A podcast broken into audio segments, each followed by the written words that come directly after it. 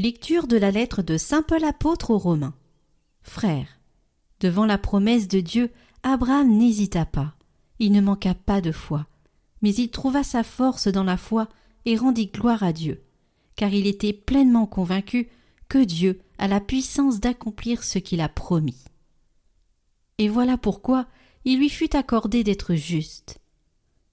En disant que cela lui fut accordé, l'Écriture ne s'intéresse pas seulement à lui, mais aussi à nous, car cela nous sera accordé, puisque nous croyons en celui qui a ressuscité d'entre les morts, Jésus notre Seigneur, livré pour nos fautes et ressuscité pour notre justification.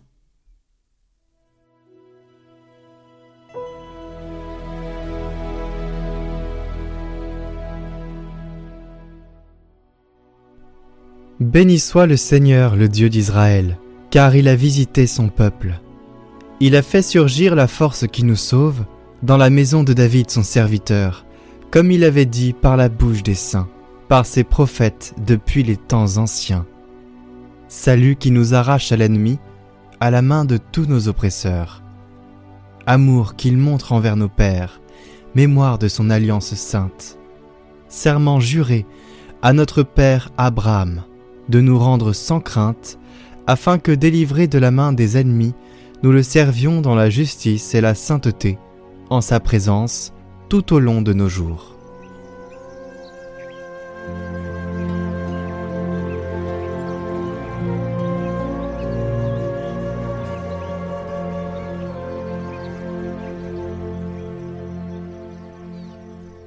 Évangile de Jésus-Christ selon Saint Luc. En ce temps-là, du milieu de la foule, quelqu'un demanda à Jésus, Maître, dis à mon frère de partager avec moi notre héritage. Jésus lui répondit, Homme, qui donc m'a établi pour être votre juge ou l'arbitre de vos partages Puis s'adressant à tous, Gardez-vous bien de toute avidité, car la vie de quelqu'un, même dans l'abondance, ne dépend pas de ce qu'il possède. Et il leur dit cette parabole. Il y avait un homme riche, dont le domaine avait bien rapporté. Il se demandait Que vais-je faire? Car je n'ai pas de place pour mettre ma récolte. Puis il se dit Voici ce que je vais faire. Je vais démolir mes greniers, j'en construirai de plus grands, et j'y mettrai tout mon blé et tous mes biens.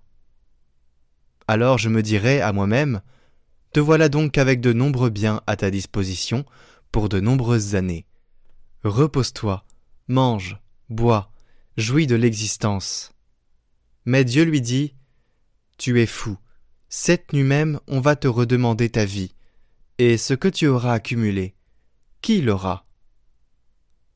Voilà ce qui arrive à celui qui amasse pour lui-même, au lieu d'être riche en vue de Dieu.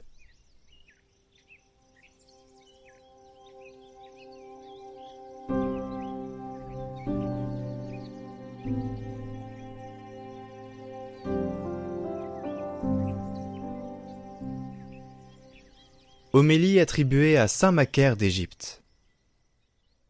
L'âme plus précieuse que le monde entier. Mille ans de ce monde-ci comparés à l'éternité du monde incorruptible sont un grain de sable qu'on prend dans la mer. Considère cela, je te prie. Suppose que tu puisses devenir le seul roi de toute la terre, que tu sois le seul maître de tous les trésors du monde entier. Si on te laissait le choix, l'échangerais-tu contre le royaume véritable? Et certain, qui n'a absolument rien en lui qui passe et se dissout?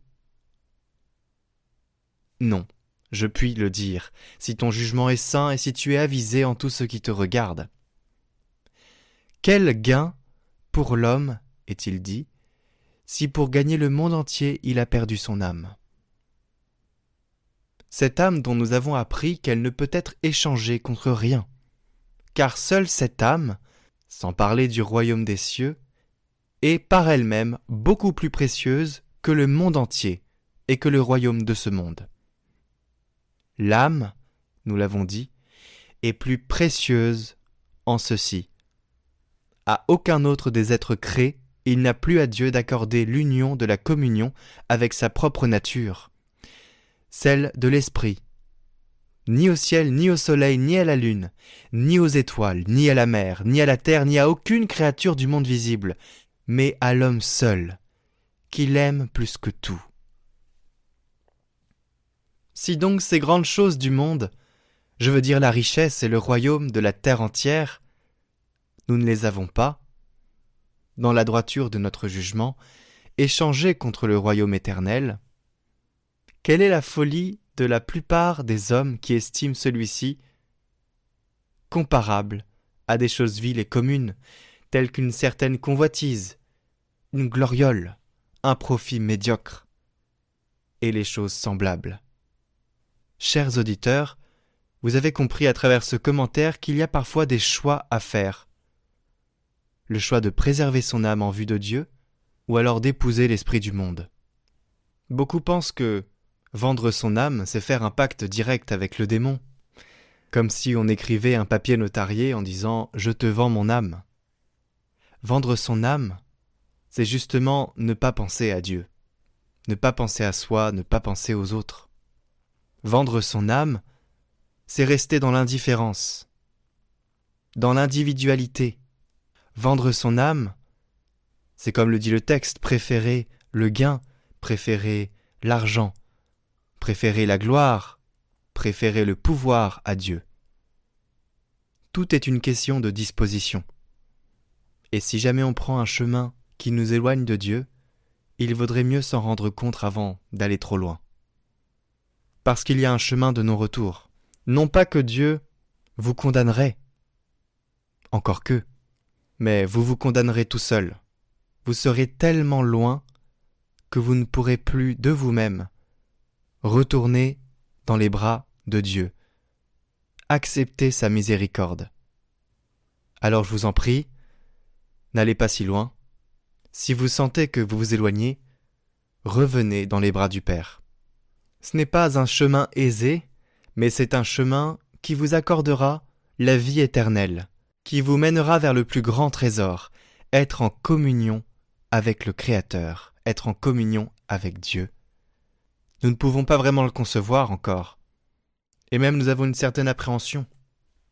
Qu'est-ce que c'est qu'être éternellement avec Dieu? Mais faisons confiance à Dieu. Il est le seul qui jamais ne nous abandonne.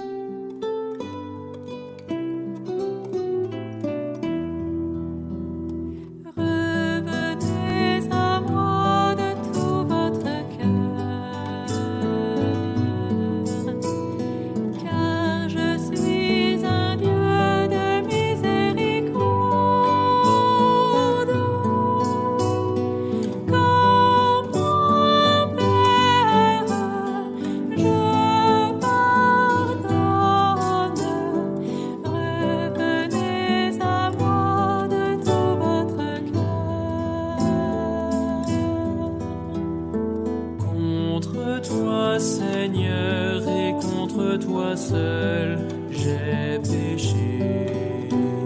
Ce qui est mal.